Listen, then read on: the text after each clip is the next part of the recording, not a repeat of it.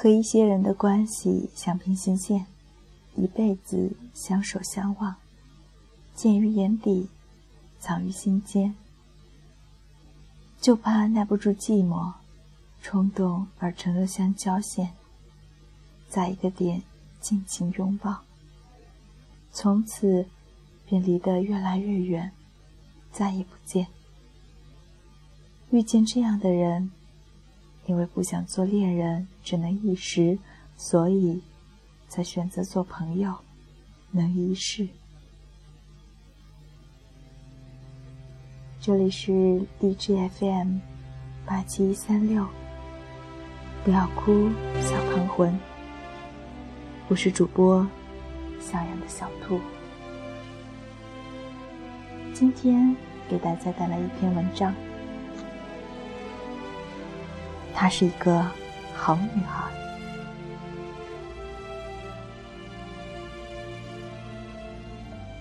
有一种孤独是。心里真正画的是省略号，却只能在外人面前笑着为这件事画上句号。同学十年聚会，人群里我没有看到二毛，也没有看到银子。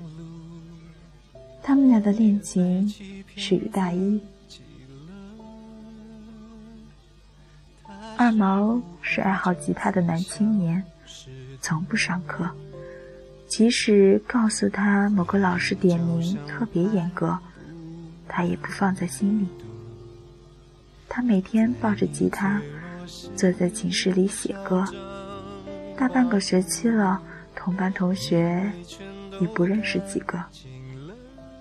听说还有一位男同学叫二毛，从来不上课，只在寝室里写歌。女生们进行积极补脑。二毛或许长头发，必须冷酷，一把忧伤的吉他，弹唱一辈子的青春。银子就是这些女生中的一位，求了我半天，我答应带她见见二毛。二毛确实是长发，但很少清洗。二毛也冷酷，常年低头思考，用长发遮挡阳光。一件早已洗得泛黄的白衬衣，加一副眼镜，有一些文艺青年的影子。他的床位是最靠近墙角的下铺，被子从来不叠，腌菜状堆积在那，经过时也有二毛身上特有的味道。我以为待银子见见世面，他便彻底打消了念头。但二毛孤独的低吟浅唱，让门外的银子听出了寂寞。银子便和二毛好上了。谈了恋爱的二毛，外表也没有什么改变，既未变得更加意外的整洁，脸上也未浮现笑容。唯一的改变是，名字上课也少了。早上一等到男生出了寝室，名字就从角落里闪出来陪二毛。我并不能理解二毛的生活，他丝毫不在意中文系的文凭，对于未来的规划似乎也并不积极。与其说他喜欢音乐，不如说他沉醉于音乐。起码我从未见他认认真真的演唱国语曲原创的作品，也未见他积极的参与任何与音乐相关的比赛或活动。抬头不见低头见，我与二毛最多的交谈是问他今天干什么了，二毛的回答也一成不变：弹琴、睡觉。后来有了银子。他的回答改成了弹琴、睡觉、陪银子，一尘不染的感情，不夹杂任何世俗的情绪，旁人任何轻而易举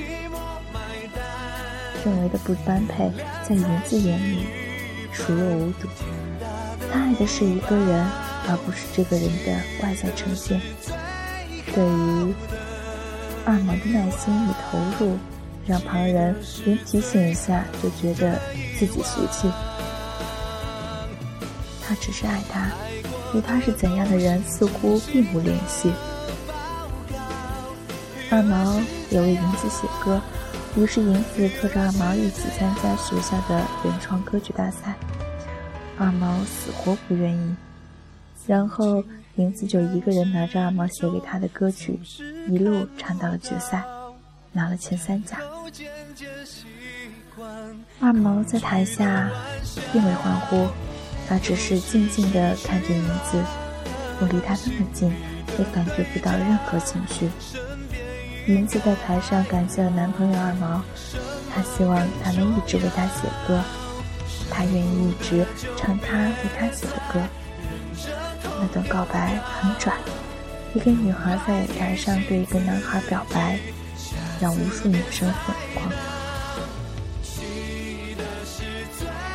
学校里很多乐队都想找一位有个性的女主唱，银子自然成了大家争抢的对象。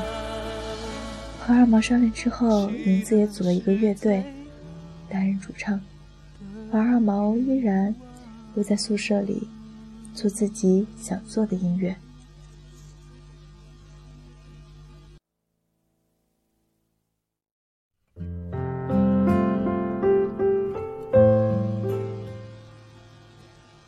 故事和大多数乐队的故事一样，刚进大四，女主唱和贝斯手好上了，二毛恢复了一个人的生活。有一天，我与他目光相对，我问：“你今天干什么了？”他回答：“弹琴、睡觉。”似乎陪银子这个选项从未出现在他的生活中一样。当时所有人都觉得阿毛配不上银子，银子和他形影不离的三年。三年过后，银子和乐队的贝斯手好了，舆论认为是银子把阿毛甩了。并判了高知。后来临近毕业，四年同窗聚在一起吃散伙饭。当时的班长规定，每个人都要说一段自己的感受，让每个人都记住这一天。一个接一个，轮到我，同学们也不期待。我说一句，底下接一句。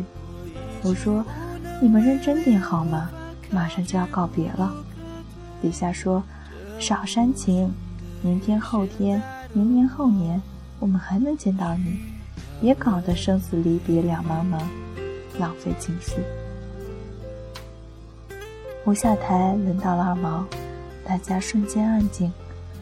林子跟着乐队参加比赛，不在现场。二毛又说什么，谁也不知道。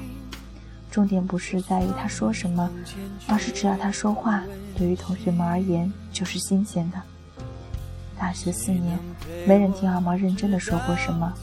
他低着头，还是那件泛黄的衬衣，站在台上沉默了一会儿。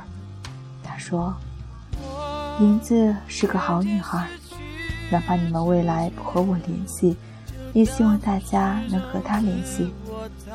她是个好女孩，不会保护自己，希望你们能够爱护她。”很多女同学听完眼睛都红了。那是我第一次，也是最后一次听二毛那么认真的说话。从此，他每出现在脑海，也不过是这一段以及四年当中碎片化影像的回放。同宿舍的同学，有的当了老师，有的当了警察。听说二毛去了杭州教音乐，大家都没有他的消息。银子毕业后签约了北京一家不错的音乐公司。有人知道我和银子是同学，问我银子是个什么样的人。我想了想，脱口而出：“她是一个好女孩。”一个连自己都不愿多说的人，为了已分手的女孩说了很多话。其实他无需帮她解释什么，他也不必为她澄清。他们所做的一切，只是说明他们在一起的那三年有意义。她是一个好女孩，她曾拥有她三年，这未必不是一段美好的回忆。需要人陪